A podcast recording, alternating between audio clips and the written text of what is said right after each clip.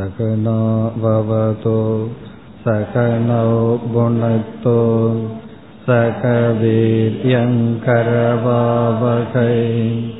तेजस्विनावधितमस्तु मा विद्विषावकैः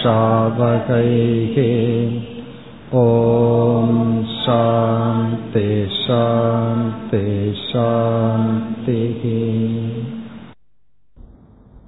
ஒரு பக்தன் பகவானை கருவியாக பயன்படுத்தி அதனால் வெளி சூழ்நிலையில் இருக்கின்ற சில சங்கடங்கள் அல்லது கஷ்டங்கள் நீங்க வேண்டும் அல்லது தனக்கு விரும்பிய பொருள்கள் கிடைக்க வேண்டும். என்ற பக்தியில் ஈடுபட்டால் அந்த பக்தியை நாம் சகாம பக்தி என்று பார்த்தோம். சகாம பக்தி என்பது பகவான் கருவி அல்லது சாதனம் என்ற நிலையில் இருக்கின்றார்.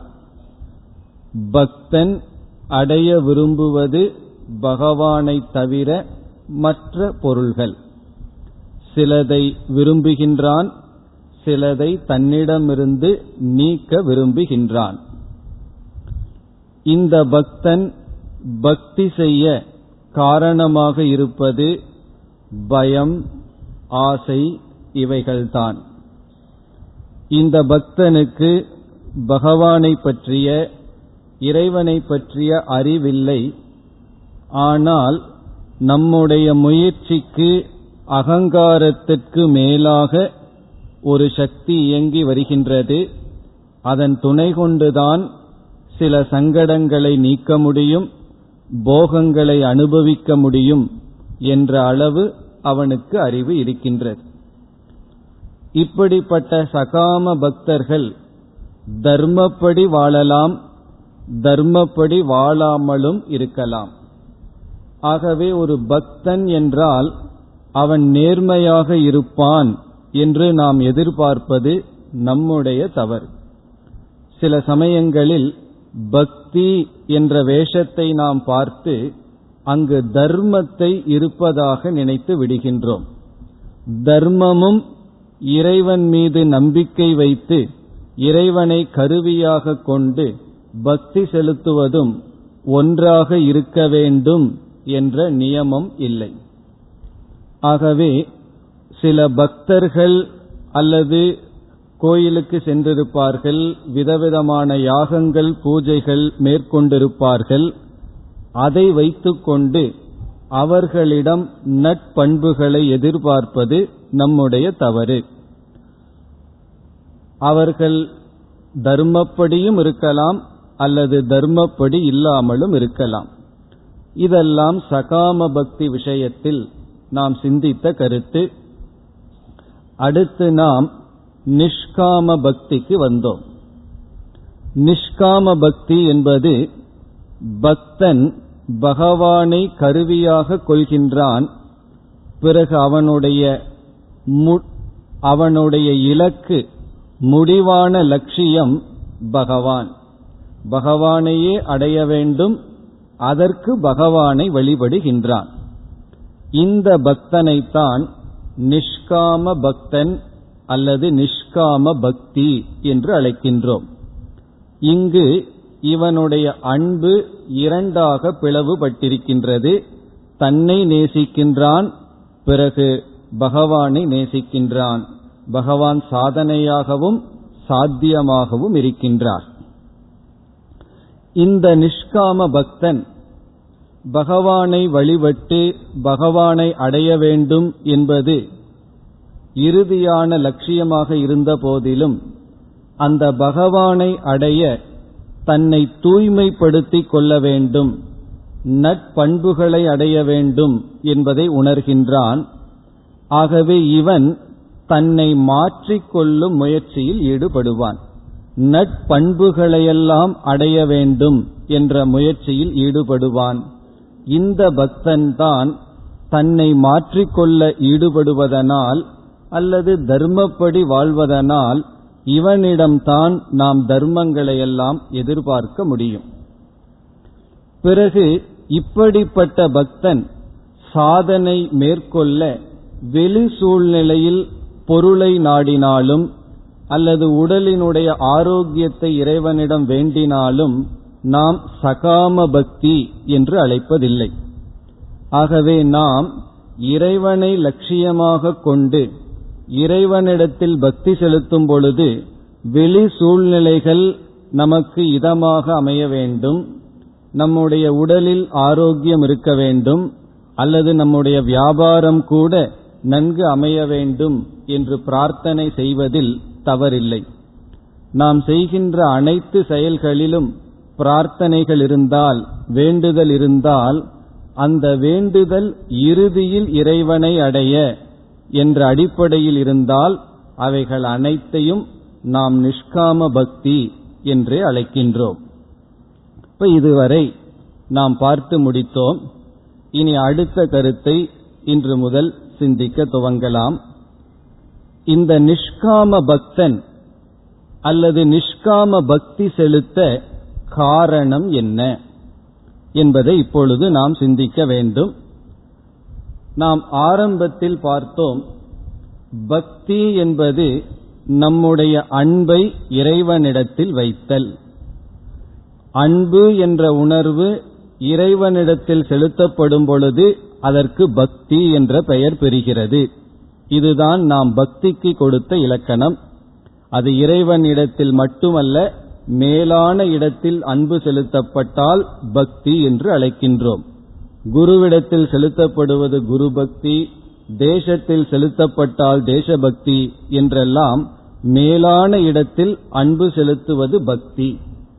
அந்த அன்புக்கு பக்தி என்ற பெயர் பெறுகின்றது பிறகு எவ்வளவு தூரம் எவ்வளவு அளவு இறைவனிடத்தில் பக்தி செலுத்துகின்றோம் என்பது இறைவனை பற்றி எவ்வளவு தூரம் புரிந்து கொண்டோம் என்ற அடிப்படையில் என்று பார்த்தோம். நாரதருடைய சூத்திரத்தை பார்க்கும் பொழுது ஞானம் இத்தியேகே பக்திக்கு காரணம் ஞானம் என்று கூறினார். இப்ப இறைவனை எவ்வளவு தூரம் புரிஞ்சிருக்கிறோமோ அவ்வளவு தூரம் இறைவனிடத்தில் நமக்கு அன்பு வருகின்றது.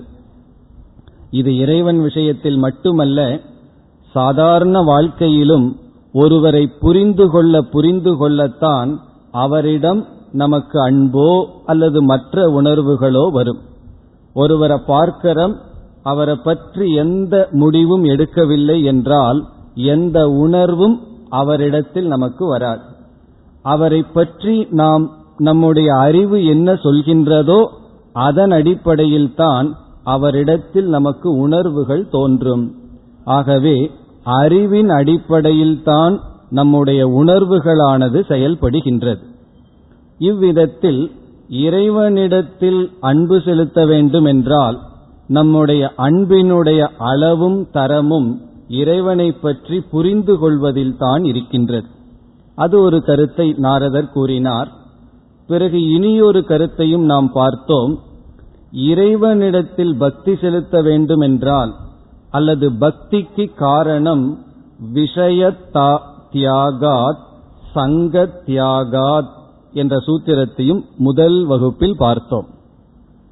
அதாவது நம்முடைய அன்பானது வெளியிருக்கின்ற விஷயங்களில் பொருள்களில் பற்றாக ஆசையாக மாற்றப்பட்டு விட்டால் அன்பு என்பது நம்மிடத்தில் இப்பொழுது இல்லை. இருக்கிற அன்பெல்லாம் பற்றாக வெளி விஷயத்தில் சென்று விட்டது. பிறகு மற்ற மனிதர்களிடத்திலும் பாசமாக சென்று விட்டது. பிறகு இறைவனிடத்தில் செலுத்த அன்பு ஏது? ஆகவே இறைவனிடத்தில் நம்முடைய அன்பை பக்தியாக மாற்ற வேண்டும் என்றால் வெளிப்பொருள்களில் இருக்கின்ற பற்றை எடுத்து சுற்றி இருக்கின்ற மக்களிடம் இருக்கின்ற பாசத்தை நீக்கி இறைவனிடத்தில் அந்த அன்பை பக்தியாக செலுத்த வேண்டும். அதை நாம் பார்த்தோம். அந்த கருத்தை தான் இப்பொழுது நாம் சற்று சிந்திக்கப் போகின்றோம். நிஷ்காம பக்தி ஒருவன் செலுத்த வேண்டும் என்றால் அதாவது இறைவனையே சாதனையாக கொண்டு இறைவனையே லட்சியமாக சாத்தியமாக அடைகின்ற பக்தியை அடைய வேண்டும் என்றால் முதல் நிபந்தனை முதல் காரணம் இந்த உலகத்தை பற்றிய சரியான ஞானம். நம்ம இரண்டு ஞானத்தை இப்பொழுது பார்க்க போகின்றோம். இரண்டு விதமான அறிவு நம்மை நிஷ்காம பக்தனாக மாற்றப் போகின்றது. இப்ப ரெண்டு விதமான ரெண்டு இடத்தில் இருக்கின்ற அறிவுதான் நம்மை சகாம பக்தியிலிருந்து நிஷ்காம பக்தி அல்லது ஆன்மீக ஆன்மீக சாதன ஆன்மீகத்தில் ஈடுபடுபவனாக மாற்றப் போகின்றது அதில் முதல் ஞானம் இந்த உலகத்தை பற்றிய ஞானம். இந்த உலகத்தை பற்றிய என்ன ஞானம் என்றால் இந்த உலகத்தின் தன்மையை பற்றிய ஞானம். இதைத்தான் பொதுவாக தத்துவ ஞானம் என்று சொல்வார்கள். தத்துவ ஞானம் என்றால் தது என்றால் ஒரு பொருள். தத்துவம் என்றால் அந்த பொருளினுடைய தன்மை. ஞானம் என்றால் அந்த பொருளினுடைய உண்மையான தன்மை. இப்போ ஒரு பொருளினுடைய உண்மையான தன்மையைத்தான் தத்துவ ஞானம் என்று சொல்வது. அது மெய்ப்பொருளினுடைய தன்மையாக இருந்தாலும் தத்துவ ஞானம் இந்த உலகத்தினுடைய தத்துவ ஞானம் என்ன? இந்த உலகத்தினுடைய மெய்த்தன்மை உண்மைத்தன்மை என்ன என்ற ஒரு அறிவு பிறகு இறைவனை பற்றிய உண்மை தன்மை என்ன என்பது இரண்டாவது அறிவு. இந்த இரண்டின் அடிப்படையில்தான் நம்முடைய பக்தியினுடைய தரம் உயரும்.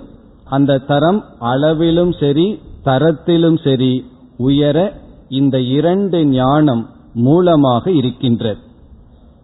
அதுல முதல் ஞானத்திற்கு செல்லலாம்.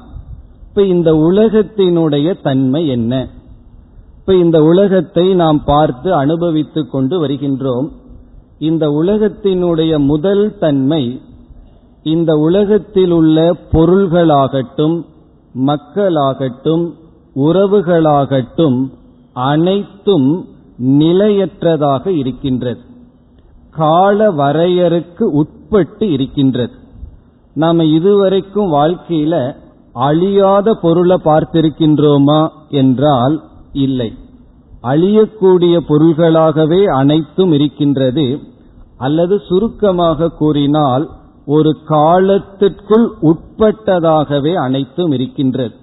அது பொருளாகலாம் மனிதர்களாகலாம் அல்லது உறவுகள் ஆகலாம் அனைத்தும் நிலையற்றதாக இருக்கின்றது. ஆனாலும் அவ்வப்பொழுது பொருள்கள் நம்மை மகிழ்விக்கின்றது. அதில் சந்தேகம் இல்லை ஒரு பொருள் நம்மை மகிழ்விக்கின்றது. குழந்தையாக இருக்கும் பொழுது பொம்மைகளெல்லாம் நமக்கு மகிழ்ச்சியை கொடுத்தது. பிறகு என்ன நேரிட்டது? நாம் சற்று வளர்ந்தவுடன் பொம்மை நமக்கு மகிழ்ச்சியை கொடுக்கின்ற சக்தியை இழந்து விட்டது பிறகு வேறு சில பொம்மைகள் தேவைப்படுகின்றது. இப்படி காலம் மாற மாற பொருள்கள் மாறிக்கொண்டே இருக்கின்றது. தற்காலிகமாக நாம் எதை அனுபவித்துக் கொண்டு வருகின்றோம்? சுகங்களை அனுபவித்துக் கொண்டு வருகின்றோம். பிறகு அதே உலகம்தான் நமக்கு துக்கத்தையும் கொடுத்து கொண்டிருக்கின்றது. ஆகவே எது சுக சாதனம்?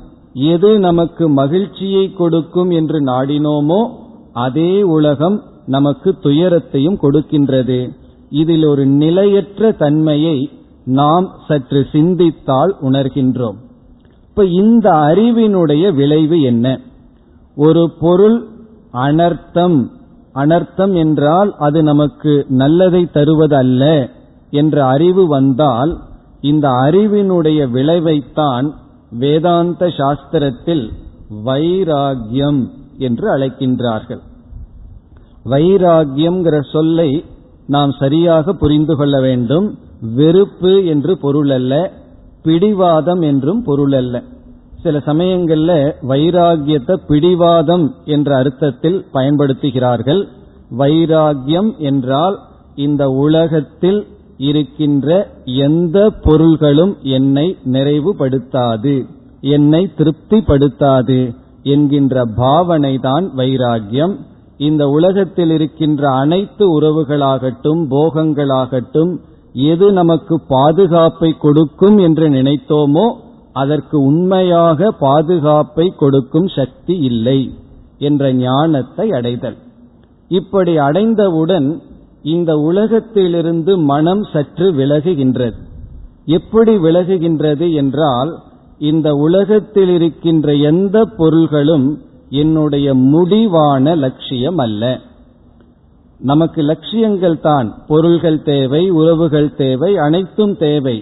ஆனால் இவைகள் சாதனைகளே தவிர சாத்தியம் அல்ல சாத்தியம் என்றால் என்னுடைய முடிவான லட்சியம் அல்ல ஏனென்றால் நான் ஒன்றை முடிவான லட்சியம் என்று எடுத்துக்கொண்டால் அதை அடைந்தவுடன் என்னுடைய லட்சியம் முடிவடைய வேண்டும். ஆனால் சில காலத்திற்கு பிறகு அந்த லட்சியம் லட்சியமாக இல்லை. அதை நானே விலக்கி விடுகின்றேன். ஆகவே இந்த ஒரு பக்தன் இந்த உலகத்தினுடைய ஒரு தன்மையை உணர்ந்த காரணத்தினால் நிலையற்ற தன்மையை உணர்ந்த காரணத்தினால் விஷயங்களிலும் சங்கங்களிலும் தியாகம் என்ற மனப்பக்குவம் உணர்வு இவனுக்கு ஏற்படுகின்றது. இப்போ உலகத்திலிருந்து மனதானது சற்று விலகுகின்றது. அப்படி விலகிய மனம் எதை நாடும்? உலகத்தில் ஒட்டிக்கொண்டிருந்த உலகத்தின் மீது அன்பு பற்றாக மாற்றப்பட்டு செலுத்திக் கொண்டிருந்தது உலகத்திலிருந்து எடுக்க எடுக்க இந்த அன்பானது பக்தியாக மாறி இறைவனிடம் செலுத்தப்படுகின்றது. இப்ப இருக்கிற அன்பு என்ற உணர்வு வெளி உலகத்திலிருந்து எடுக்கப்பட்டு இறைவனிடத்தில் செலுத்தப்படுகின்றது. ஆகவே ஒருவன் நிஷ்காம பக்தி செலுத்த வேண்டும் என்றால் அவனிடம் அன்பு அவனுக்கு கிடைக்க வேண்டும். இப்ப அன்பு இப்பொழுது எங்கு இருக்கு வெளி உலகத்தில் பற்றாக மாறி இருக்கின்றது ஆசையாக இருக்கின்றது. அதை உலகத்தை பற்றிய ஞானத்தினால் வைராகியத்தை அடைந்து அந்த அன்பை இறைவன் மீது பக்தியாக செலுத்துகின்றான். அப்பொழுதுதான் இறைவன் லட்சியமாகின்றார். அந்த இறைவன் சாதனையாகவும் சாத்தியமாகவும் இருக்கின்றார். இப்ப இந்த இடத்தில் வைராகியத்திற்கு காரணம் தத்துவ ஞானமாக இருக்க வேண்டும். என சில சமயங்களில் நமக்கு தோல்வியினாலும் மன சலிப்பினாலும் வைராகியம் ஏற்பட வாய்ப்பு இருக்கின்றது. அதையெல்லாம் மசான வைராகியம் என்று சொல்வார்கள். மசான வைராகியம்னா சுடுகாட்டில் உதிக்கின்ற வைராகியம் யாராவது இறந்து விட்டார்கள்னு சொன்னா அந்த நேரத்தில் நமக்கு ஒரு வைராகியம் வரும். எவ்வளவு தூரம்னா அவர் சுடுகாட்டுக்கு போய் எரியிற வரைக்கும் தான். பிறகு அந்த வைராகியத்தை நாம் அங்கேயே விட்டு வந்து விடுகின்றோம். இவைகளெல்லாம் தற்காலிகமான வைராகியம் மன சோர்வு அல்லது உலகத்துல வந்து ரொம்ப காம்படிஷனா இருக்கு போராட வேண்டியது இருக்கின்றது. அதை போராட அளவு நமக்கு சக்தி இல்லை. ஆகவே என்ன செய்து விடுகின்றோம்? இதெல்லாம் வேண்டாம் என்று சொல்லி விடுகின்றோம். இந்த சீச்சி இந்த பழம் புளிக்குங்கிற கதை போல இருந்தா அது பக்தியாக மாறாது. சில நாட்கள் விலகி இருப்போம் பிறகு மீண்டும் இந்த உலகத்திற்குள்ளேயே சென்று விடுவோம். ஆகவே இறைவன் மீது நாம் பக்தி செலுத்த வேண்டும் என்றால் இந்த உலகத்தை பற்றிய தத்துவ ஞானம் தேவை. உலகத்தினுடைய நிலையற்ற தன்மையை உணர்ந்து எதுவும் சாஸ்வதம் இல்லை எல்லாம் வந்து செல்கின்றது. இந்த உறவுகளுக்கு மகாபாரதத்தில் ஒரு உதாரணம் கொடுப்பார்கள். கடல்ல படகுகள் உடைந்து விட்டால் இரண்டு மரங்கள் அலைகளினால் சேர்ந்து வரும். பிறகு கொஞ்ச தூரம் அது சேர்ந்து போகும் அடுத்த அலை வந்தவுடன் பிரிந்து விடும். அதுபோல்தான் மனிதர்களுடைய உறவு. சில காலங்கள் சிலர் சேர்ந்து வாழ்கின்றார்கள். பிறகு காலத்தினால் சூழ்நிலைகளினால் பிரிக்கப்படுகின்றது. ஆகவே அனைத்துமே கால வரையறுக்கு உட்பட்டதனால் இந்த உலகத்தில் இருப்பது எதுவும் நிலையல்ல என்ற அறிவில் தோன்றிய வைராகியம் இறைவனிடத்தில் நமக்கு பக்தியை கொடுக்கின்றது. இப்ப பக்தியை வளர்த்தணும்னா என்ன செய்ய வேண்டும்? வைராகியத்தை அடைய வேண்டும். வைராகியத்தை வளர்த்தணும்னா இந்த உலகத்தை ஆராய வேண்டும். உலகத்தை எப்படி ஆராய்வது என்றால் நமக்கு கிடைத்த ஒவ்வொரு அனுபவங்களையும் சற்று அமர்ந்து சிந்திக்க வேண்டும்.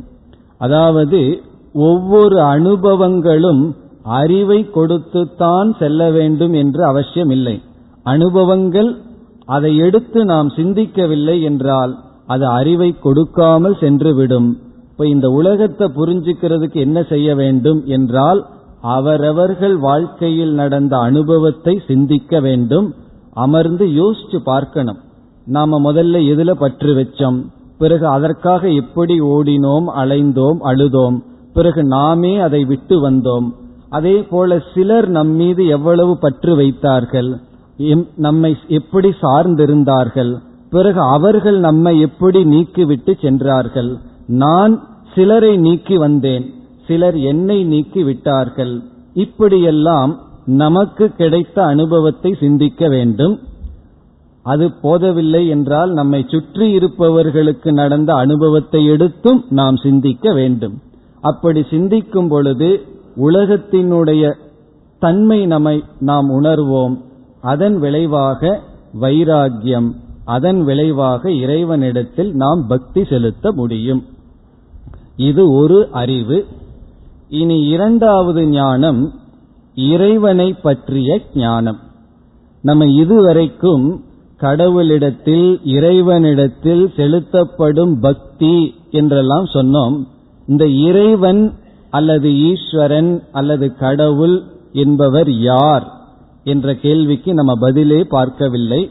இப்பொழுது நாம் சுருக்கமாக பார்க்கின்றோம். இப்ப ஈஸ்வரன் அல்லது கடவுள் என்பவர் யார்? நம்ம கடவுள்ங்கிற வார்த்தையை பயன்படுத்துறோம் இறைவன்கிற வார்த்தையை பயன்படுத்துறோம். அந்த வார்த்தைக்கு என்ன பொருள்? அந்த வார்த்தைக்கு என்ன அர்த்தம்? என்று இப்பொழுது பார்த்தால் இந்த இறைவன் என்ற ஒரு தத்துவத்தை சாஸ்திரம் நமக்கு எப்படி அறிமுகப்படுத்துகின்றது? என்று இப்பொழுது பார்க்கின்றோம். இப்ப சாஸ்திரமானது இறைவனை நமக்கு புரிய வைக்க வேண்டும். யார் கடவுள் என்ற ஒரு சொல்லுக்கு கேள்விக்கு நமக்கு பதிலை புரிய வைத்து அறிவை கொடுக்க வேண்டும். அதை எப்படி செய்கிறது என்றால் இந்த உலகத்தை நமக்கு காட்டி இந்த உலகம் நமக்கு ஏற்கனவே அறிமுகமான ஒன்று. இந்த அனைத்து உலகத்திற்கும் எந்த ஒன்று காரணமோ அந்த ஒன்று இறைவன். இதுதான் சாஸ்திரம் நமக்கு இறைவனை பற்றிய கொடுக்கின்ற அறிமுகம். இப்ப எப்படி இறைவனை நமக்கு அறிமுகப்படுத்துகின்றது என்றால் காரணம் என்று நமக்கு அறிமுகப்படுத்துகின்றது. காரணம்ங்கிற வார்த்தை நமக்கு தெரியும். இந்த உலகத்திற்கு காரணம். இந்த உலகத்தினுடைய தோற்றத்திற்கு இந்த உலகம் நிலை பெற்று இருக்க இந்த உலகம் எதனுள் சென்று ஒடுங்குகின்றதோ அந்த ஒரு தத்துவம்தான் இறைவன் அல்லது ஈஸ்வரன் என்று சமஸ்கிருதத்தில் அழைக்கின்றோம். ஈஸ்வரன்னா கடவுள் இறைவன் அனைத்தையும் ஆள்பவர் அனைத்திற்கும் காரணமாக இருப்பவர். அப்ப ஈஸ்வரனுக்கு லட்சணம் என்ன? எந்த ஒரு சொல்ல நம்ம புரிந்து கொள்ள வேண்டும் என்றாலும் அதற்கு இலக்கணம் டெபனிஷன் கொடுக்க வேண்டும். அப்படி ஈஸ்வரனுக்கு என்ன லட்சணம்? சமஸ்கிருதத்தில் கூறினால் தெரிஞ்ச வார்த்தை தான். ரெண்டுமே நமக்கு தெரிஞ்ச வார்த்தை தான். ஈஸ்வரன் என்பவர் ஜெகத் காரணம். அதான் ஈஸ்வரனுக்கு லட்சணம்.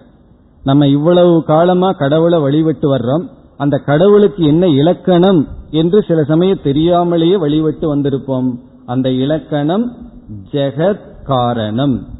ஜெகத்துனா இந்த உலகம் காரணம்னா இந்த உலகத்திற்கு காரணமாக இருப்பவர். இனி காரணம் என்று சொன்னால் நாம் இரண்டு விதமான காரணத்தை வாழ்க்கையில் அல்லது அனுபவத்தில் பார்க்கின்றோம். இப்பொழுது விதவிதமான பானைகள் செய்யப்பட்டிருக்கின்றது. இந்த பானைகளுக்கெல்லாம் காரணம் என்ன என்று ஒருவர் நம்மிடம் கேட்கின்றார். ஏன்னா பானைகளை எல்லாம் நாம பார்த்து அனுபவிக்கின்றோம். இந்த செய்யப்பட்டது உருவாக்கப்பட்டதை சமஸ்கிருதத்தில் காரியம் என்று சொல்கின்றோம். காரியம்னா தோற்றி வைக்கப்பட்டது. காரணம்னா அந்த காரியத்திற்கு மூலமாக இருத்தல். இப்ப பானைகளை எல்லாம் காரியம்னு சொல்றோம். இதற்கு காரணம் என்ன என்று கேட்டால் இங்கு இரண்டு காரணங்கள் பேசப்படுகின்றது.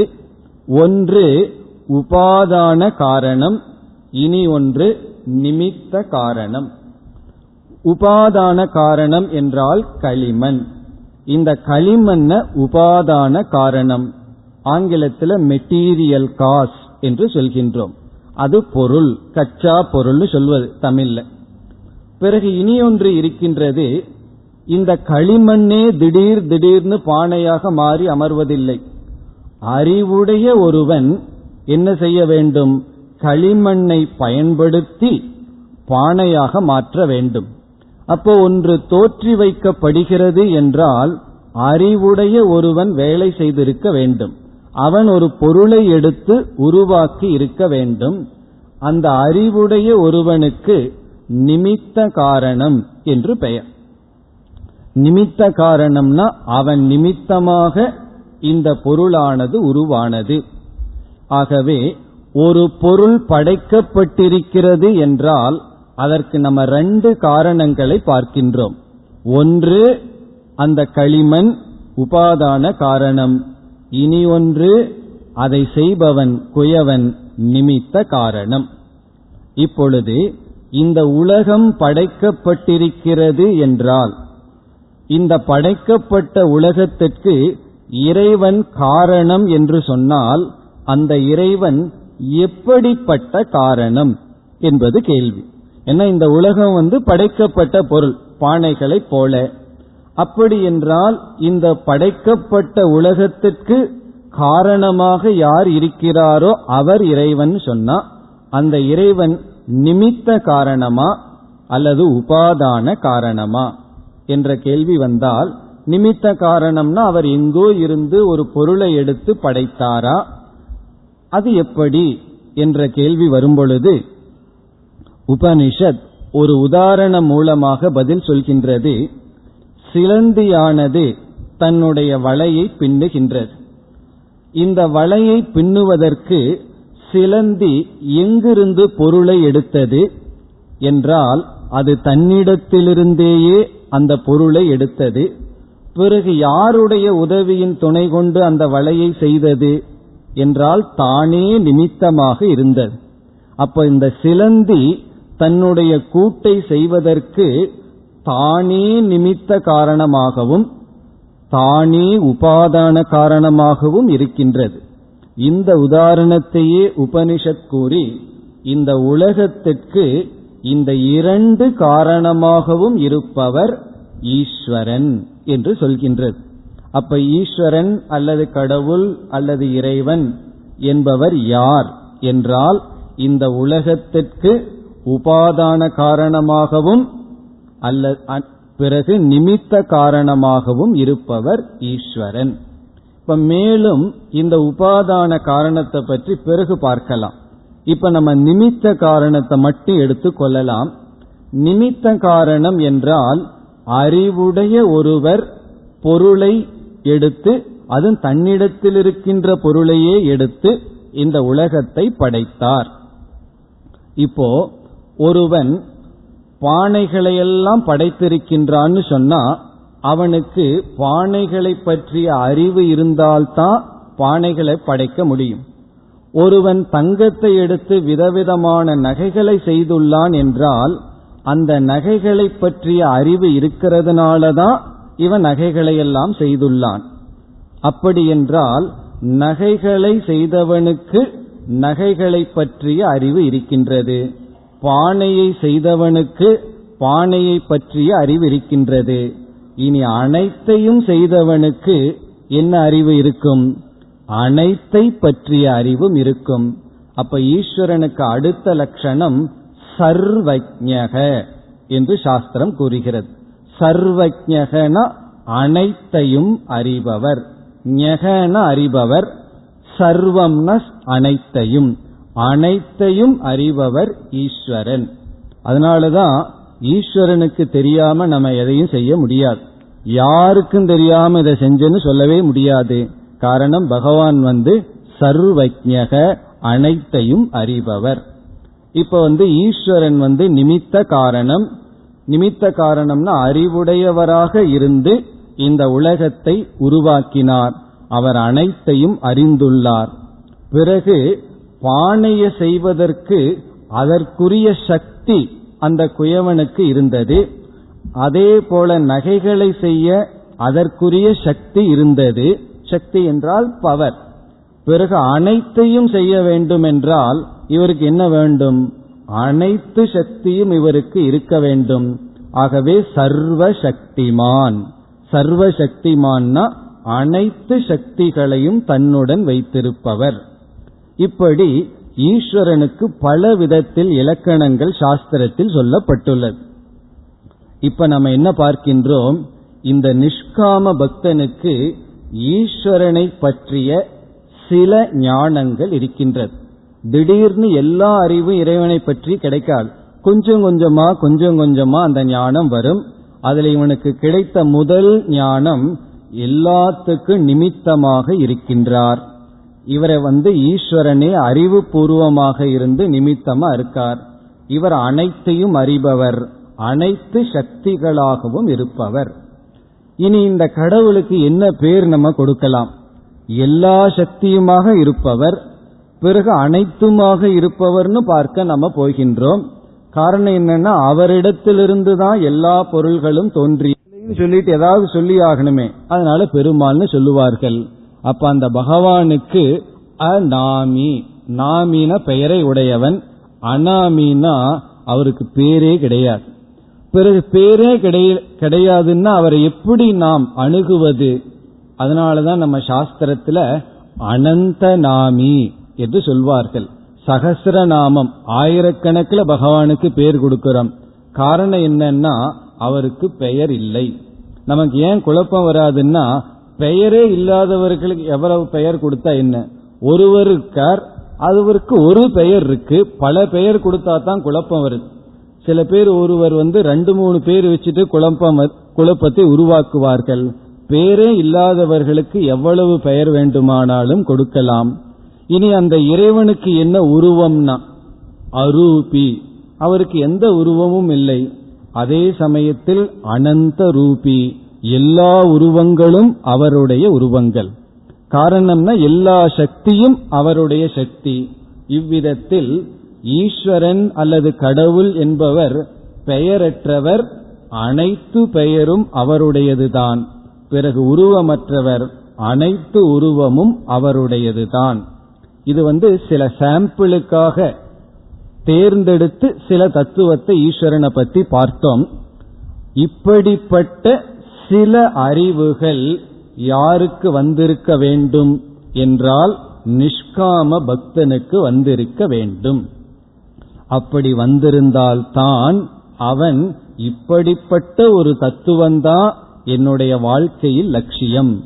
பிறகு அழிகின்ற தற்காலிகமாக இருக்கின்ற உலகத்தில் இருக்கின்ற எந்த பொருளும் என்னுடைய முடிவான லட்சியம் அல்ல என்று உணர்ந்து இந்த அறிவின் அடிப்படையில் பக்தியை அன்பை செலுத்துகின்றான்.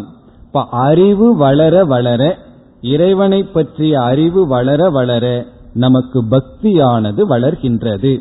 இப்ப நம்ம எந்த கேள்விக்கு இவ்வளவு நேரம் பதில் பார்த்தோம்? இந்த நிஷ்காம பக்தி வர காரணம் என்ன? என்றால் வைராகியம் பிறகு ஈஸ்வர ஞானம். வைராகியத்தை நம்ம என்ன சொல்லலாம்? உலகத்தை பற்றிய ஞானம் அதிலிருந்து தோன்றிய பாவனை ஆகவே உலகத்தில் இருக்கிற அன்பை எடுத்து இறைவனிடத்தில் செலுத்துகின்றோம். ஏன்னா இந்த உலகத்தில் செலுத்தி செலுத்தி கடைசியில நம்ம தோல்வி அடைஞ்சு இனி எந்த பொருளிலும் நாம் செலுத்தக்கூடாது. காரணம் என்னவென்றால் எங்கு அன்பு வச்சாலும் சில சமயங்கள்ல நானே எடுத்து விடுகின்றேன் சில சமயங்களில் எனக்கு எடுத்து கொடுத்து விடுகிறார்கள். இவ்வளவு நேரம் என் மீது அன்பு வச்சீர்கள் இனி வேண்டான்னு அன்பை நம்ம கிட்ட கொடுத்துட்டு போகிறார்கள்.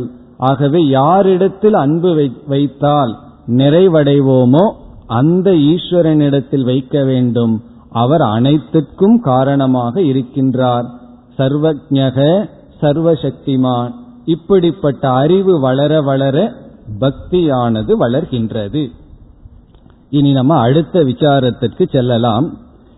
இப்படிப்பட்ட நிஷ்காம பக்தர்கள் வைராகியத்தையும் அறிவையும் வளர்த்தி எப்படி அவர்களுடைய பக்தியை வெளிப்படுத்துவார்கள்? அவர்கள் பக்தியை வெளிப்படுத்துகின்ற விதம் என்ன? அவர்களுடைய வழிபாடு எப்படி இருக்கும்? இந்த சகாம பக்தர்களுடைய வழிபாடு எப்படி இருக்கும்னு பார்த்தோம். அவர்கள் தாமசமான நிலையில் இருந்தா மிக கீழாக இருக்கும். ராஜசமான நிலையில் இருந்தா தன்னுடைய உடலையே வருத்திக் கொள்வார்கள். இந்த உடல்ல வேலை குத்திக்கிறது இது போல கொடூரமாக வழிபடுவார்கள். பகவான் என்ன சொல்றார்? அவர்கள் அவர்களை துன்பப்படுத்தவில்லை என்னை துன்பப்படுத்துகிறார்கள் சொல்றார்.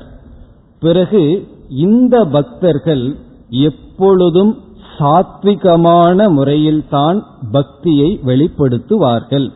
இவர்கள் தாமசமான நிலையிலோ ராஜசமான நிலையிலோ வெளிப்படுத்த மாட்டார்கள். அசுரத்தனமாகவோ ராட்சசத்தனமாகவோ இவர்களுடைய பக்தி இருக்காது. சாத்விகமாக இவர்களுடைய பக்தி வெளிப்படும்.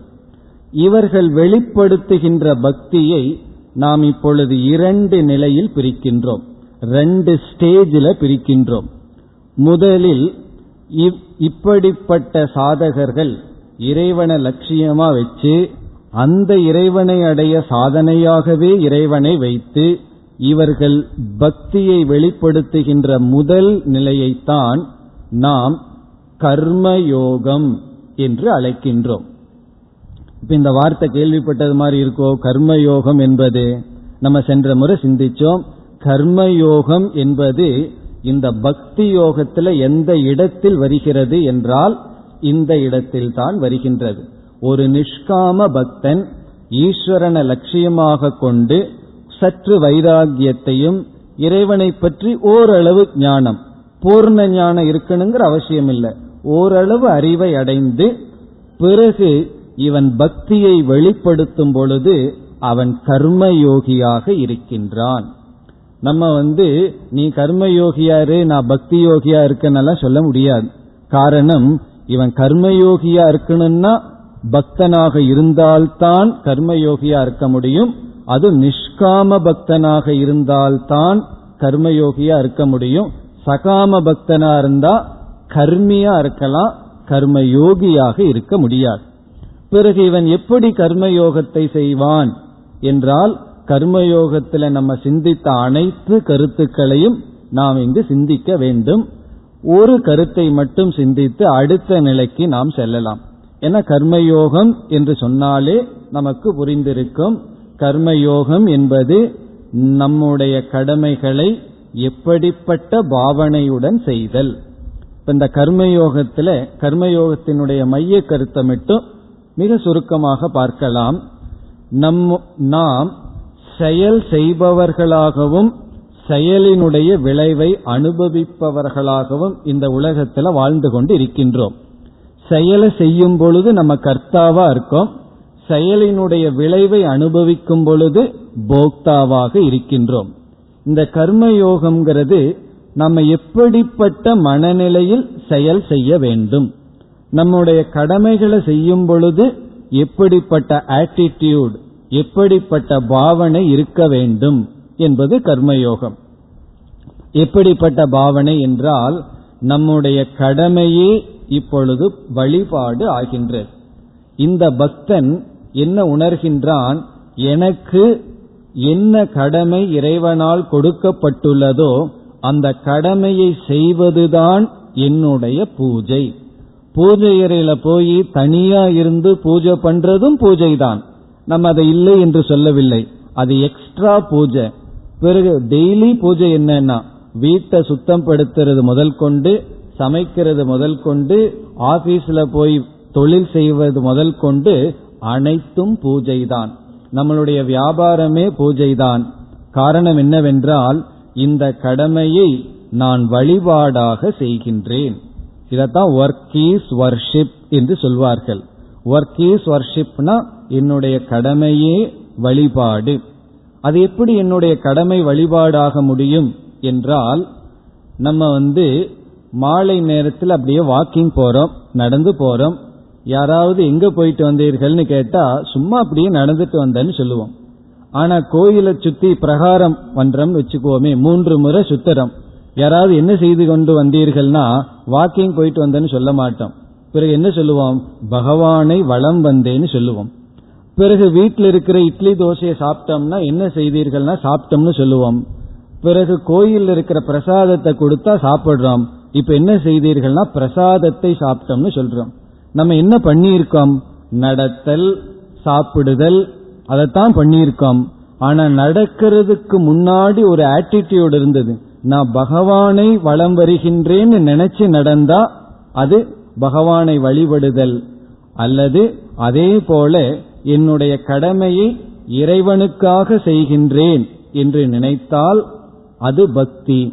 அப்படி அவர்கள் கடமையில் ஈடுபட்டு அவர்கள் கடமையையே பூஜையாக செய்வார்கள்.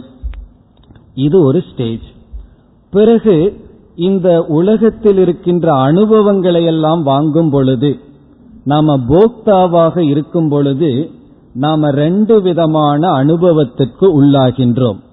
ஒன்று வெற்றி இனி ஒன்று தோல்வி. சக்சஸ் அண்ட் ஃபெயிலியர் இந்த ரெண்டை தான் நம்ம சந்திப்போம். இதுக்கு மேல வேற என்ன சந்திச்சிருக்க முடியும்? நம்ம ஒரு அனுபவம் நமக்கு கிடைக்கும் பொழுது பலன் கிடைக்கும் பொழுது வெற்றி கிடைக்கின்றது தோல்வி கிடைக்கின்றது. அது ஒரு அறிஞர் மிக அழகாக சொன்னார் may you be encouraged by success and strengthened by failure அப்படின்னு சொன்னார். உன்னுடைய சக்சஸ் உன்னுடைய ஃபெயிலியர் அதுல உனக்கு எப்படிப்பட்ட பாவனை இருக்க வேண்டும் என்றால் ஒவ்வொரு வெற்றியும் உன்னை உற்சாகப்படுத்தட்டும் ஒவ்வொரு தோல்வியும் உன்னை பலப்படுத்தட்டும். என்கரேஜ்டு பை சக்சஸ் நம்ம வாழ்க்கையில கிடைக்கிற ஒவ்வொரு வெற்றியும் நம்மை உற்சாகப்படுத்தணும் வேற எதை படுத்தக்கூடாது? அகங்காரத்தை வளர்க்க கூடாது சாதாரணமா வெற்றிகள் வந்து அகங்காரத்தை வளர்க்கும். இப்ப பகவான் நம் மீது அனுகிரகம் பண்ணணும்னா அகங்காரத்தை நீக்கணும்னா தோல்வியை தான் கொடுக்கணும்.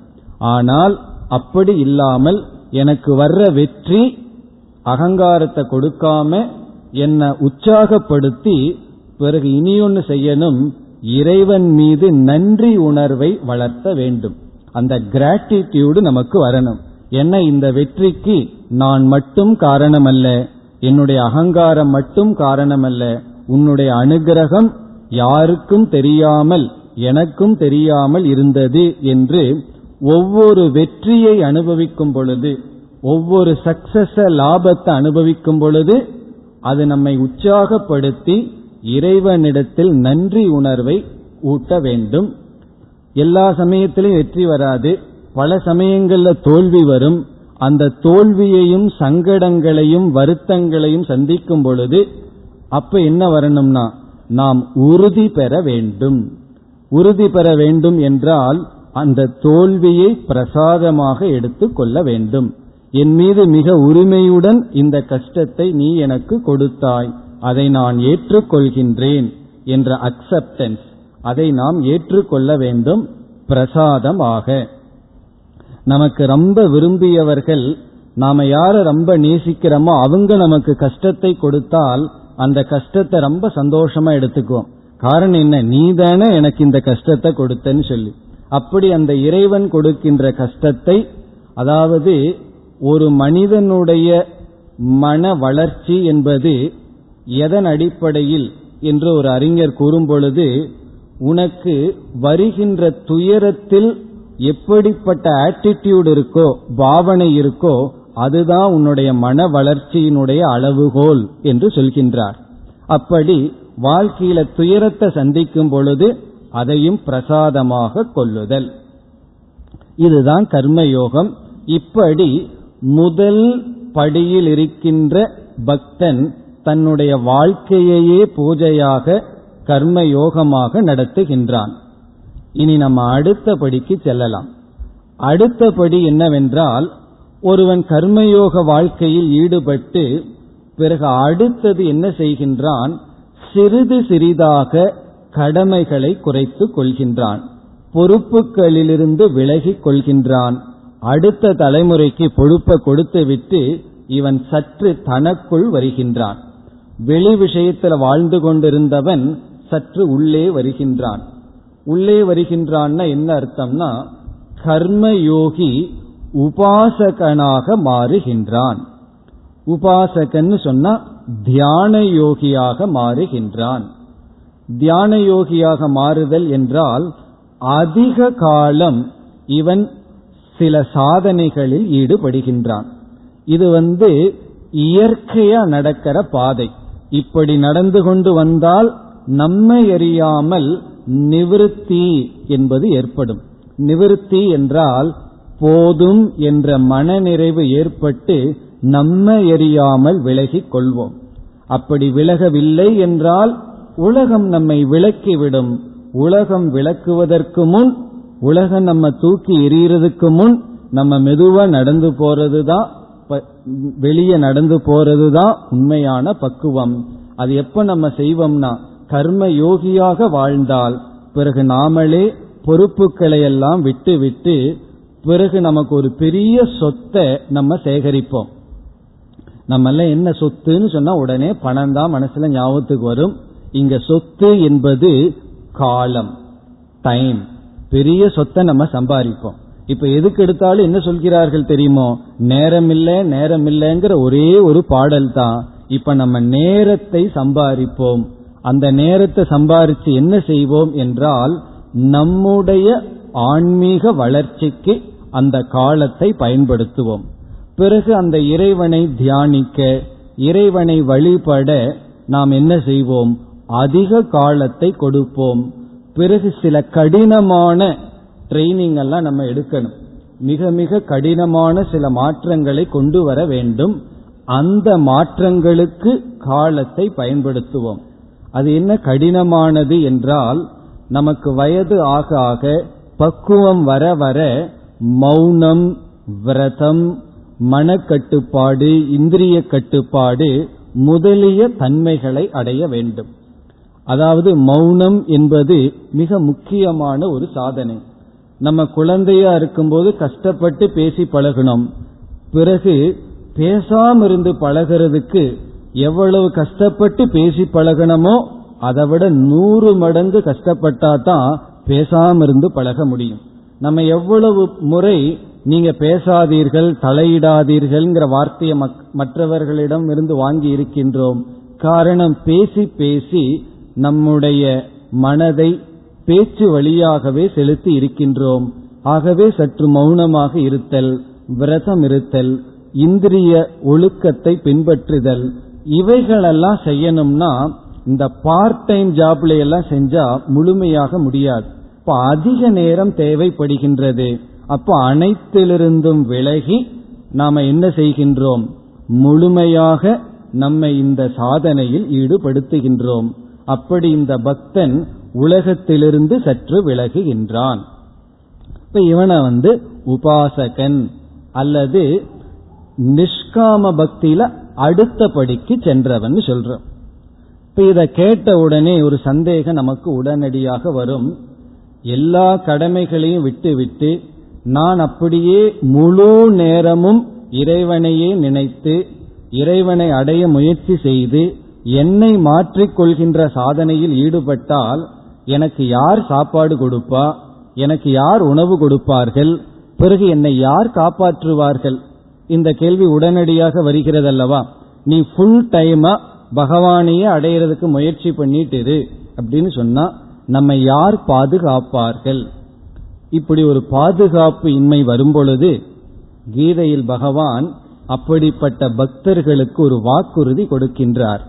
என்ன வாக்குறுதி என்றால் அனன்யா சிந்தயந்தோமா ஏஜனா பர்யுபாசதே தேஷாம் நித்யாபியுக்தானாம் யோகக்ஷேமம் வகாம் யகம். இத ஒரே ஒரு வார்த்தையை மட்டும் நம்ம எடுத்துக்குவோம். யோகக்ஷேமம் வகாமி. யார் இப்படிப்பட்ட பக்தர்களாக இருக்கிறார்களோ எப்படிப்பட்ட பக்தர்கள்ங்கிறத நம்ம பார்த்துட்டோம்.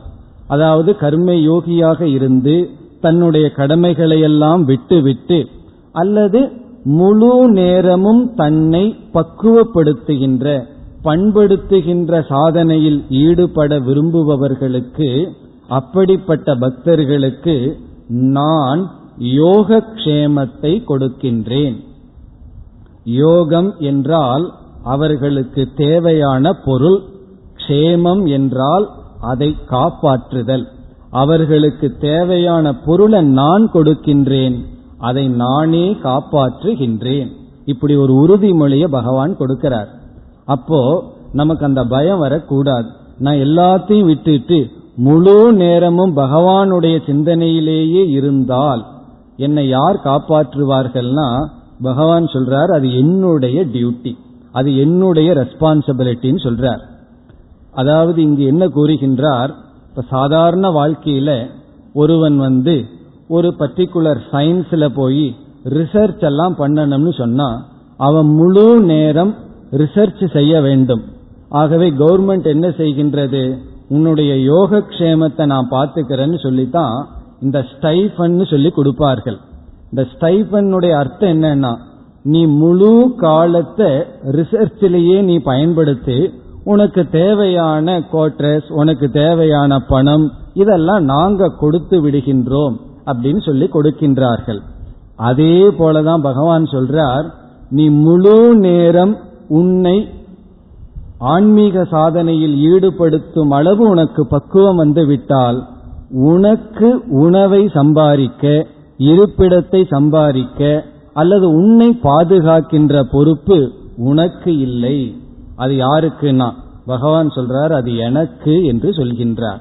காரணம் இந்த இடத்துல பகவான் கொடுக்கின்ற உறுதிமொழி என்னவென்றால் எதுவரைக்கும் நான் என்னை பாதுகாக்கின்றேன் நான் என்னை பாதுகாக்கின்றேன் நினைக்கிறோமோ அதுவரைக்கும் நம்முடைய ரெஸ்பான்சிபிலிட்டி நமக்கு. என்னைக்கு என்னை பாதுகாக்கின்ற முயற்சியில் நான் விடுகின்றேனோ அப்பொழுது என்னை படைத்தவனுக்கு தான் அந்த பொறுப்பு செல்கின்றது. அப்ப பகவான் என்ன சொல்கின்றார்? நான் பாதுகாக்கின்றேன்.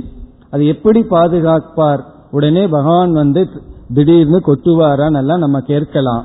இது இந்த உண்மையை உணர்வதற்கு தான் இந்த யாத்திரையெல்லாம் போகணும்னு சொல்வார்கள். இப்ப சில பேர் இல்லற வீட்டிலிருந்து துறந்து வருவார்கள் ஆசிரமத்துக்கு வருவார்கள். வந்து சாஸ்திரம் எல்லாம் பயில விரும்பும் பொழுது அவர்களுக்கு இந்த ஸ்லோகத்தை புரிய வைக்கணும்னு சொல்லி என்ன செய்வார்கள்? கொஞ்ச நாள் நீ யாத்திரை போ. யாத்திரை போகும் பொழுது அங்கங்க ரூம் எல்லாம் புக் பண்ணி பணம் ஒரு பத்தாயிரம் ரூபாய் கையில் எடுத்துட்டல்ல. கையில ஒன்றும் இல்லாம நீ பாட்டுக்கு யாத்திரை போனா யாருக்கு நம்பிக்கை வரும்? இப்போ நம்முள்ள ஒருத்தரை இப்படியே நீங்க வந்து இப்படின்னு சொல்லக்கூடாது. பர்ஸ வச்சுட்டு நீங்க அப்படியே ஒரு மூணு நாள் கழிச்சு வாங்கன்னு சொன்னா யாருக்கு தைரியம் வரும்? அடுத்த கேள்வி எங்க தூங்குறது? யார் அடுத்த வேலை சாப்பாடு கொடுப்பார்கள்னு கேட்போம். ஆனா உண்மையா தைரியம் இருந்து சென்றால் இதை விட ஒரு ரெண்டு கிலோ ஏறிட்டு தான் வருவோமே தவிர நமக்கு உணவு இல்லாமல் போகாது. இந்த ஸ்லோகத்துக்கு ஒரு சுவாமிஜி விளக்கம் சொல்றார்.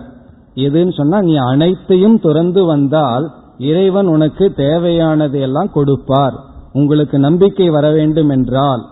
அவர் வந்து வடநாட்டை சேர்ந்தவர். இந்த ஸ்வீட் எல்லாம் அதிகமா சாப்பிட்டு கொஞ்சம் ஓவர் வெயிட்டா இருக்கார். அதனால அவர் சொன்னார் என்னோட உடம்ப பார்த்தே தெரிஞ்சுக்கணும்னு சொல்லிட்டார். காரணம் என்ன? நான் எல்லாத்தையும் விட்டு வந்தேன். நல்ல சௌக்கியமா தான் இருக்க தேவையான அனைத்தும் எனக்கு கிடைக்கின்றது. இதனுடைய பொருள் இந்த யாத்திரை போகும் பொழுதுதான் நமக்கு தெரியும் எங்கிருந்து எப்படி நமக்கு உதவி வருகின்றது.